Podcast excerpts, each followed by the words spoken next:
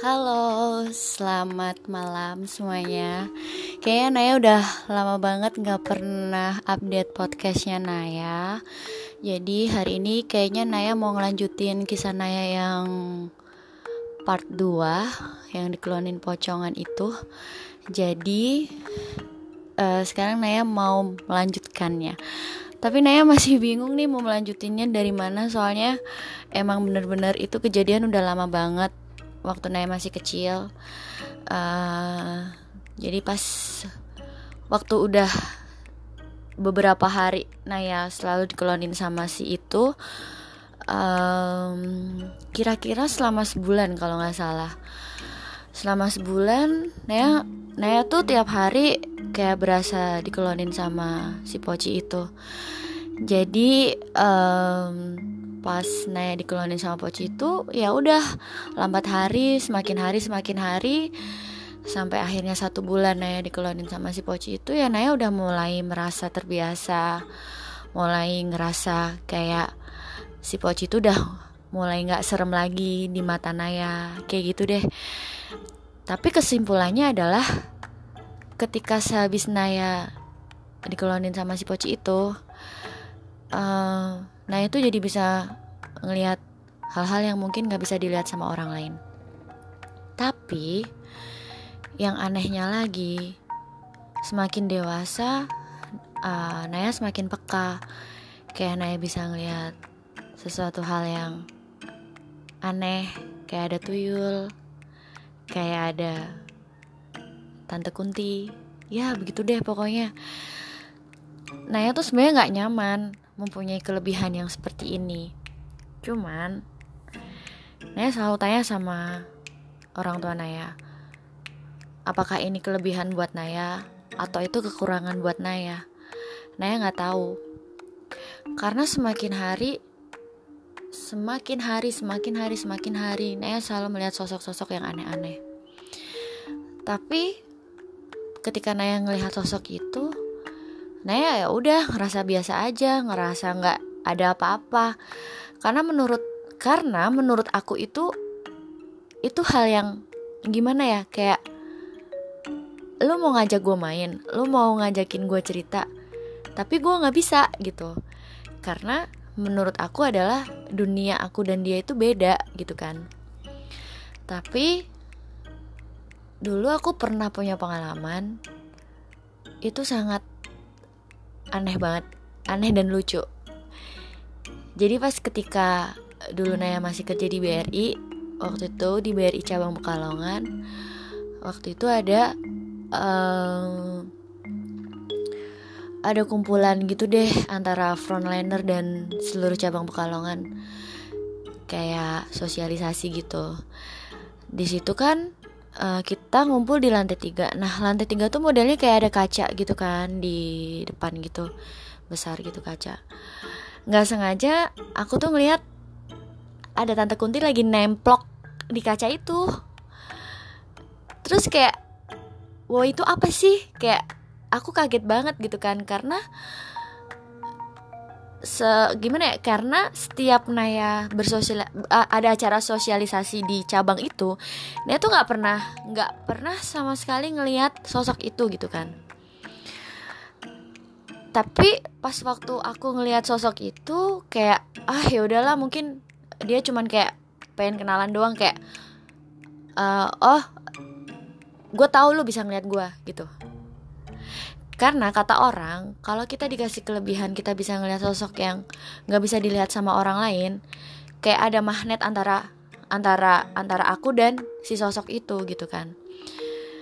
Karena aku sudah terbiasa melihat sosok-sosok yang aneh-aneh seperti itu, kayak ya udah, lu mungkin cuman pengen ngeliatin doang gitu kan. Di situ aku cuek banget parah. Pas udah selesai sosialisasi, otomatis aku pulang dong ke kosan. Aku pulang ke kosan karena dulu kosan aku itu di lantai 2 dan waktu itu aku nggak pakai AC. Nah, jadi kalau aku ngerasa gerah pasti jendela tuh aku buka. Jadi jendela tuh modelnya depan tuh kayak ada tembok gitu yang kayak tembok, kayak teras gitu deh pokoknya. Nah, pas aku ngebuka jendela, gila lo tau nggak, di situ ada tante Kunti yang pas aku ngelihat di cabang BRI itu. Terus kayak dia nggak marah, dia nggak apa, dia cuman kayak ngeliatin aku doang, yang kayak kesannya tuh kayak bilang, gue boleh nggak sih di sini, kayak gitu. Jadi kayak ya udahlah, ya bentuknya itu ya kayak gitulah, nggak bisa diceritain sedetail-detailnya gitu deh. Tapi di situ aku cuek banget. Ya udahlah, lu kalau mau tinggal di sini ya silahkan, kalau lu nyaman ya silahkan, tapi lu nggak usah ganggu gue gitu. Dalam hati gue bilang kayak gitu, karena aku tidak bisa berkomunikasi secara langsung dengan dia. Setelah beberapa hari kemudian dia sering banget tuh di situ, sering banget, dan kayak aku tuh nggak ngerasa, ih gila ya lu ngapain sih di sini, betah banget sih gitu kan. Ya lama kelamaan risih juga gitu kan. Terus setelah itu beberapa hari kemudian sosok si Poci yang pernah ngelonin aku dulu itu datang ada di samping dia. Aneh banget, pokoknya tuh aneh banget, itu tuh aneh banget. Dan sampai saking aku udah risih banget, akhirnya aku cerita dong sama ke Ibun bahwa begini, aku lagi mengalami sesuatu hal yang aneh. Ada tante Kunti dan ada si Poci itu, gitu kan. Terus Bunda tuh kayak bilang, ya udah jendela ditutup aja, nggak usah dibuka-buka lagi. Oke. Akhirnya aku nurut dong, jendela aku tutup, nggak pernah aku buka lagi ketika kalau aku mau tidur. Dia ngeganggu dong dengan cara ngidupin keran kamar mandi, karena waktu itu kosan aku kamar mandinya ada di kamar mandi dalam kan. Dia ngidupin keran air aku di kamar mandi. Sampai bener-bener aku gak bisa tidur. Sehari satu malam itu gak bisa tidur gara-gara digangguin sama dia. Ternyata dia cuman pengen gue buka jendela kamar gue aja gitu. Dia cuman pengen ngeliatin gue tidur aja. Aneh kan? Setelah gue buka, dia udah gak ngeganggu lagi. Tapi lama-kelamaan aku risih dong. Akhirnya aku cari kos-kosan lain dong. Cari kos-kosan lain yang ada AC-nya gitu kan. Akhirnya aku pindah. Pas lucu banget, pas ketika aku pindah, sosok dua itu tuh kayak sedih banget gitu loh. Sedih banget ketika aku pindah, ketika aku bersih-bersih, ketika aku berkemas-kemas barang aku segala macam begitulah. Akhirnya aku cuma dalam hati aja bilang, kamu gak usah ikut, kamu balik aja ke asal kamu. Tapi dalam hati gitu kan. Terus dia kayak tahu gitu aku ngomong apaan. Ya udah, terus akhirnya aku pindah di kosan yang baru. Dia nggak pernah ikut aku lagi. Cuman si sosok Poci ini masih selalu ngikutin aku kemana-mana. Dan percaya nggak percaya sampai sekarang pun dia masih ada. Kadang dia nggak ada, kadang dia ada, kadang dia nggak ada, kadang dia ada. Begitu terus kayak gitu. Tapi ketika kalau gue lagi sedih, ketika gue lagi bukan galau ya, kayak sedih, kayak gue tuh ngerasa sendiri, ngerasa lagi sepi, bukan sepi karena nggak punya pasangan atau apapun itu, dia selalu ada kok buat gue. Jadi kayak dia selalu ada di samping gue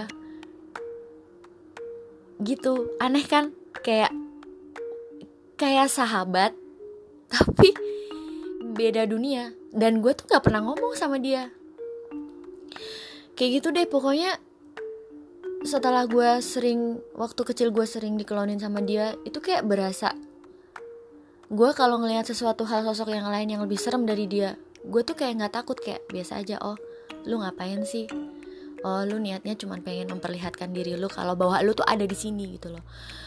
Ya pelajaran gue selama ini ya, kalau gue ngelihat sosok seperti itu ya gue cuman cukup tahu, cukup mengerti, cukup menghargai bahwa sebenarnya gue tuh ada gitu. Ya semua sih terserah orang ya mau percaya atau enggak. Tapi emang ini the real cerita gue yang sebenarnya selama ini yang gue rasain dari kecil sampai sekarang. Bahkan kadang gue ngerasa nggak nyaman juga, sampai beberapa kali gue ikut ruqyah sana sini, tetap aja sebulan 2 bulan hilang, tapi tetap aja balik lagi. Dan ternyata memang ada keturunan dari zaman dahulu-dahulunya nenek moyang gue yang ya nggak tahu deh ya kayak bisa ngelihat atau apa kayak gitu. Tapi sih aku bersyukur, alhamdulillah sama ini Allah selalu lindungin aku, selalu walaupun aku selalu dilihatin dengan sosok-sosok aneh yang ibaratnya sosok-sosok yang aduh nggak banget sampai banget gitu ya, nggak banget sampai nggak banget itu tuh kayak Allah tuh kayak ya udah lu biasa aja, ya udah lu terima ini tuh kelebihan lu. Cuman gue ngerasa itu bukan kelebihan gue ngerasa itu sangat mengganggu kehidupan gue selama ini.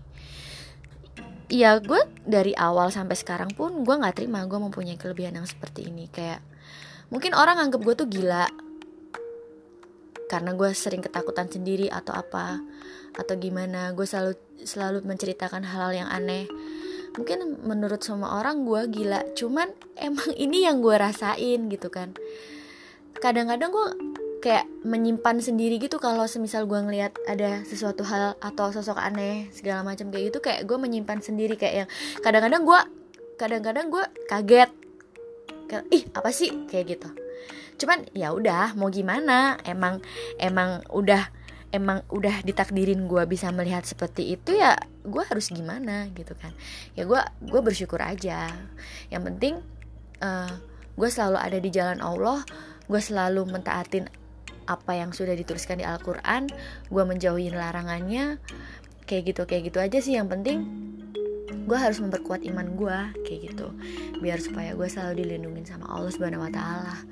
Jadi kayak gitu guys, cerita yang part 2, karena gue bingung mau menceritakan yang part 2 seperti apa, karena yang part 2 ini kayaknya panjang kali lebar banget, dan gue juga sedikit-sedikit lupa karena ada juga gue pernah ngobrol waktu kecil segala macam tanpa sepengetahuan orang tua gue kayak gitu. Jadi kayak udah malas aja gue menceritakan itu, karena yang penting gue menceritakan sesuatu hal yang selama ini gue rasain, yang mungkin menurut kalian itu gila dan bodoh gitu kan. Tapi ya semua terserah kalian, karena ini apa yang aku rasakan, yang selama ini aku jalani di kehidupan aku, ya aku bersyukur aja gitu aja gitu guys. Jadi buat kalian yang ngerasa nggak suka dengan cerita aku atau gimana, anggap aja ini adalah lucu-lucuan cerita aku aja. Jadi aku bikin podcast ini karena aku ingin berbagi cerita ke kalian, nggak ditambahin dan nggak dikurangin begitu. Terima kasih, bye.